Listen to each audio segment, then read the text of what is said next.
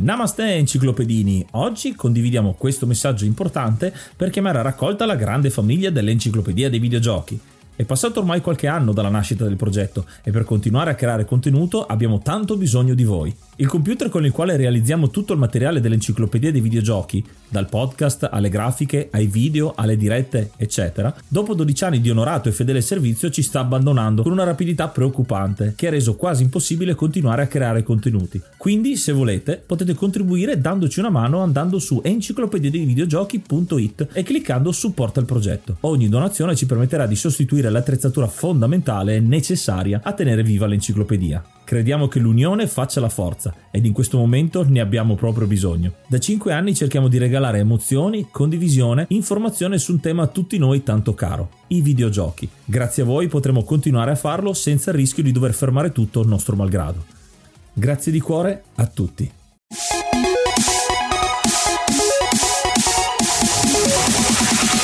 Il genere femminile è sempre stato poco rappresentato nei videogiochi. Metroid viene spesso citato come un primo esempio, ma la protagonista Samus passa gran parte dei giochi nascosta dall'armatura. Tanti piccoli esempi, ma sarà solo grazie al 3D che le donne riusciranno ad avere più spazio nell'universo videoludico, a volte con risultati straordinari. In questo episodio di Character Creation parleremo di un personaggio che è nato trascendendo il media, un'icona che diventa sex symbol, capace di catturare con il suo fascino e la sua forza le attenzioni della massa di giocatori. Oggi parliamo di Lara Croft.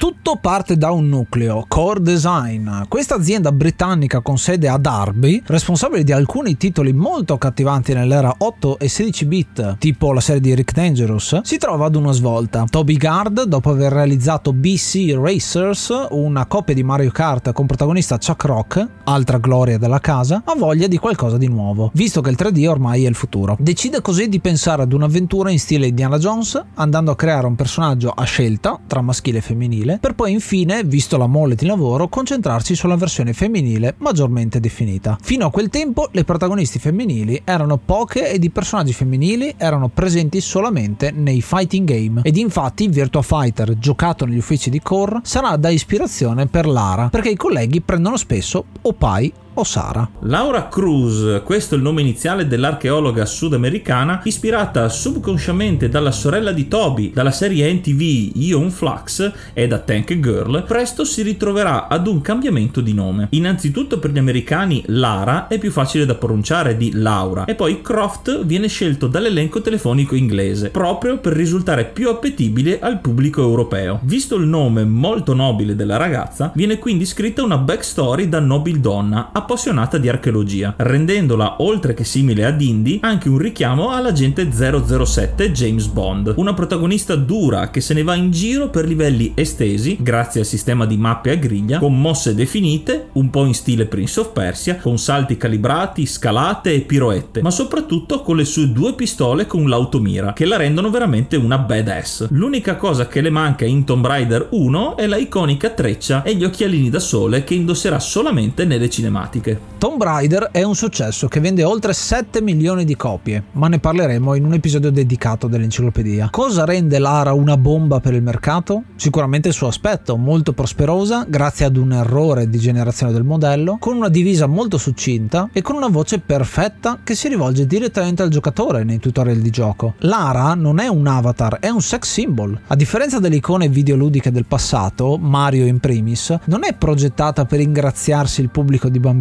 ma il target è più adulto, in linea con la piattaforma su cui avrà maggior successo, la PlayStation originale. Il 1997 fu l'anno di Lara dal punto di vista del marketing. Quell'estate finì sulla copertina di The Face, nei video live degli U2 e in molte surreali interviste. La caratteristica unica di Lara era che poteva essere venduta alla stregua di una pop star, tant'è che un brand simile, le Spice Girls, escono proprio in questo periodo in UK. Lara diventerà la faccia della Lucozade, rimbrandita ribattezzata per l'occasione in Lara Zaid, nonché testimonial per Seat, Visa, fino ad arrivare a rilasciare due album, in realtà cantati da Rona Mitra, una delle attrici che ne ha vestito i panni nelle campagne promozionali. Lara è decisamente un successo planetario. Il successo però a volte porta all'alienazione ed è proprio in questo periodo che Toby Gard lascerà lo studio, infastidito dall'utilizzo della sua creazione. Lui provò anche a presentarsi al reparto marketing per dire come avrebbero dovuto trattarla, ma lui è un developer, non è il suo lavoro. Tutti in core volevano che Toby rimanesse, visto il successo del suo personaggio, ma così non fu. Lara era proiettata nella stratosfera ormai e i successivi giochi, uno dopo l'altro, furono grandi successi, almeno fino al sesto titolo. A quel punto lo spremere eccessivamente il personaggio senza un vero e proprio aggiornamento era giunto al limite ed il tentativo fatto con Angel of Darkness di farla approdare negli anni 2000 fu un disastro, grazie ad un gioco dal gameplay pieno di bug. Eidos decide quindi di strappare il personaggio e darlo in pasto ad un altro sviluppatore, Crystal Dynamics, che lo svilupperà dapprima in tre giochi usciti a metà degli anni 2000 per poi arrivare ad una riscrittura totale del personaggio con il reboot a partire dal 2013. Della Lara originale rimane lo spirito di avventura, ma perde quel suo essere adulta, forte e cazzuta che l'ha sempre contraddistinta dalla nascita. Insomma, non poteva mancare in questa rubrica un personaggio che da sola è riuscita a creare un impero mediatico attorno a sé, un testamento di come il personaggio nel bene o nel male, con tutte le polemiche che ha vissuto nel corso degli anni, continua ad essere al centro dell'attenzione. Basta che se ne parli.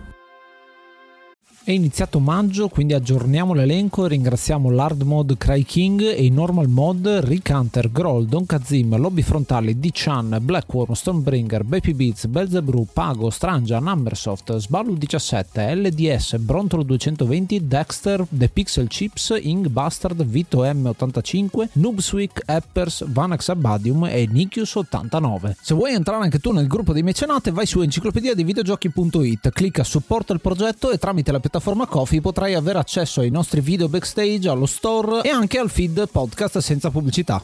Vieni a parlare con noi su Telegram t.me slash enciclopedia dei videogiochi, il gruppo ufficiale pieno di appassionati dei videogiochi di tutte le età. Ecco, questa era una carrellata di Lara Croft, di quella che è la sua storia, di come è stata creata e di come si è sviluppata nel corso degli anni. Secondo me è utilissimo parlare di Lara per capire come negli anni 2000, a partire dagli anni 2000, ci sia stato proprio un cambiamento culturale in un certo senso. Prima l'eroe femminile non c'era da nessuna parte e se c'era era nascosto, proprio come Samus. Ci sono degli esempi, ma sono veramente molto pochi. E anzi, la stessa Lara subirà questa pressione da parte di Eidos che cercherà di farla cambiare da subito in un personaggio maschile pensando che anche giustamente in un certo senso nel mercato potesse attirare di più. Inizialmente attira proprio per il suo fascino fisico e molti ragazzini insomma se la ricordano anche nei sogni probabilmente la notte, ma la cosa particolare secondo me è che nel corso degli anni si è evoluto il personaggio e anche con la riscrittura degli ultimi anni a partire appunto dal 2013 si è cambiato il personaggio mantenendo comunque un'anima avventurosa, personaggio femminile avventuroso con con eh, tante sfumature. Sì, in quegli anni lì mi ricordo che era molto strumentalizzato, era un po' una rivoluzione quando è uscita, ma non solo il fatto che fosse un personaggio femminile, perché anche le meccaniche di gioco erano a suo modo una novità, quindi è, è un gioco comunque tecnicamente molto valido, solo che appunto da un certo punto di vista ha avuto anche l'effetto opposto, perché creando un personaggio femminile per variare anche il target, eh, o comunque anche immagino anche per l'universo femminile delle videogiocatrici, attrici è stato un po' strumentalizzato proprio quegli anni là perché come detto non è un avatar ma è un sex symbol. Addirittura Lara Croft è finita sulle pagine di Playboy. Mi ricordo quando era uscita la, la copertina. Una fama che per certi termini ha preso la piega sbagliata perché probabilmente non era quello quello che volevano creare. Infatti anche il fatto di averla riscritta con questo reboot anni dopo ne ha corretto un attimo il tiro perché veramente era dappertutto questo personaggio virtuale diventato reale tra virgolette che però è stato sfruttato come un attore famoso, effettivamente. Sì, il fatto che sia legata molto al mondo cinematografico, il fatto che ci siano i fumetti, i film anche tratti da, da questo, fa capire come Lara possa e sia stato un personaggio completamente multimediale dal punto di vista delle opere artistiche che ne vengono fatte. Eh, successivamente, come ispirazione in un certo senso, se vogliamo prendere alcuni esempi futuri di protagoniste femminili, ma mi vengono i più recenti, Nier Automata, Horizon eh, o anche la stessa Bayonetta, effettivamente un personaggio femminile, che alcuni di essi sono anche molto sessualizzati da, dal punto di vista proprio del marketing, per come vengono messi alla ribalta, ma credo che i personaggi meglio riusciti a, prendetela un po' come volete questo commento, siano quelli che in realtà fanno parte di un cast, quindi quelli che eh, sono magari in un gioco picchiaduro come l'immortale Chun-Li e tutti quanti eh, gli altri insomma che fanno parte di Street Fighter e tutti quanti gli altri giochi del genere, ma anche dagli RPG ci sono tanti personaggi femminili che saltano fuori che sono veramente principali. E poi possiamo imparare anche dalla storia del personaggio di Lara come faccia il giro la creazione del, degli ultimi titoli, perché è un gioco che quando è uscito ha rivoluzionato il, gli action 3D, che poi ha preso una direzione totalmente diversa con quello che ha generato, ad esempio, quei titoli di Uncharted, un po' più che evolvevano ancora di più il gameplay, per poi il reboot di Lara Croft che prendeva tutti gli elementi evoluti al, nel, nel, gameplay, che però comunque fanno capo al primo di gioco di Tomb Raider di Lara Croft. Quindi è un gioco che impara da se stesso e si rinnova. Quindi anche qui l'importanza di questo personaggio del mondo dei videogiochi. Magari in futuro avremo anche l'occasione di approfondire core design che ha creato questo personaggio. Ovviamente la mente dietro che ha creato Lara è sicuramente da analizzare nel, nel dettaglio. Il nostro Toby Gard che fa parte di Core, ma Core ha anche fatto una serie di giochi che noi su Amiga ci ricordiamo molto bene, Heimdall, Chuck Rock, Rick Dangerous, Wolfchild, insomma ce ne sono tanti che meritano ed è un peccato come si sia un po' lasciata sfuggire eh, la mano nel 2003 per poi appunto andare a chiusura nel 2006 quando viene venduta a Rebellion e quindi da da quel punto di vista Core eh, non riesce più a realizzare nient'altro, ma ovviamente gli elementi vengono riassorbiti nel gruppo Eidos.